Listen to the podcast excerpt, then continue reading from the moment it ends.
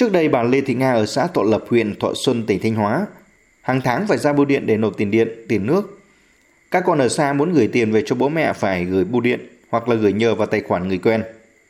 Từ tháng 7 năm 2023, khi Thanh Hóa triển khai mô hình 30, đến nay bà có thể sử dụng thành thạo các dịch vụ liên quan chỉ với một chiếc điện thoại thông minh và tài khoản ngân hàng.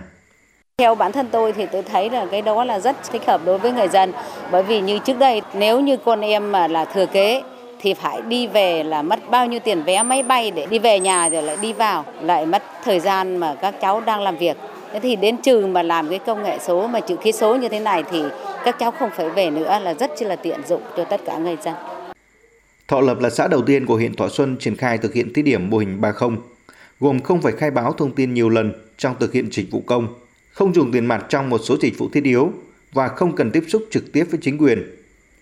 Theo đó, địa phương đã thành lập 7 tổ công nghệ số cộng đồng có nhiệm vụ hướng dẫn trực tiếp các hộ cài đặt, sử dụng các dịch vụ số gắn với quyền lợi, chế độ, chính sách của nhân dân. Những hoạt động của cấp ủy đảng, đoàn thể, mặt trận, các phong trào giúp cho người dân tiếp cận thông tin một cách chính thống. Đồng thời phối hợp với ngân hàng nông nghiệp mở tài khoản ngân hàng, cài đặt ví điện tử, cài đặt chữ ký số cá nhân. Thông qua đó thì người dân bước đầu đã làm quen và cài đặt sử dụng các ứng dụng thông minh phục vụ cho công việc và cuộc sống. Ông Nguyễn Văn Đức, Phó Chủ tịch Ủy ban nhân dân xã Thọ Lập, huyện Thọ Xuân, tỉnh Thanh Hóa cho biết, đến nay thì các hộ dân đã cài đặt đủ các ứng dụng cần thiết, đạt tỷ lệ trên 100%. Đối với các tổ công nghệ số thì chúng tôi cũng đã mời các đơn vị trong lĩnh vực ờ, công nghệ thông tin à, về để tập huấn rất là cụ thể, à, chi tiết cho các thành viên của tổ công nghệ số ở thôn. Thì ờ, người dân cũng đã sử dụng ờ, rất là tốt và áp dụng cũng rất là hiệu quả trong cái lĩnh các lĩnh vực giao dịch giữa người, người dân với ờ, chính quyền. Còn tại xã Hải Long, huyện Như Thanh,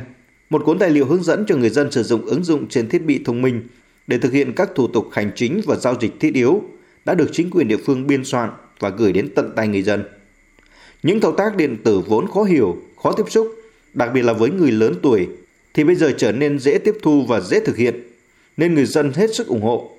Ngoài ra chính quyền địa phương cũng vận động 100% các cơ sở kinh doanh dịch vụ, đặc biệt là hàng tạp hóa, quán cà phê trên địa bàn, triển khai cung cấp mã QR phục vụ thanh toán không dùng tiền mặt, đem lại tiện ích hai chiều cho cả người bán hàng và người mua hàng.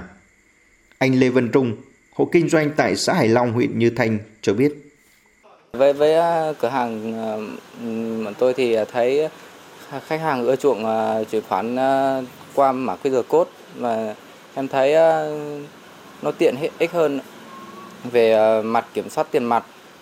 và giúp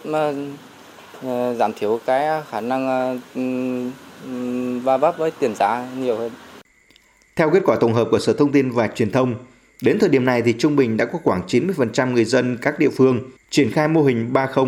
cài đặt đủ các nhóm ứng dụng cần thiết. Ông Mai Xuân Liêm, Phó Chủ tịch Ủy ban nhân dân tỉnh Thanh Hóa nhấn mạnh: Chúng tôi sẽ xác định là đối với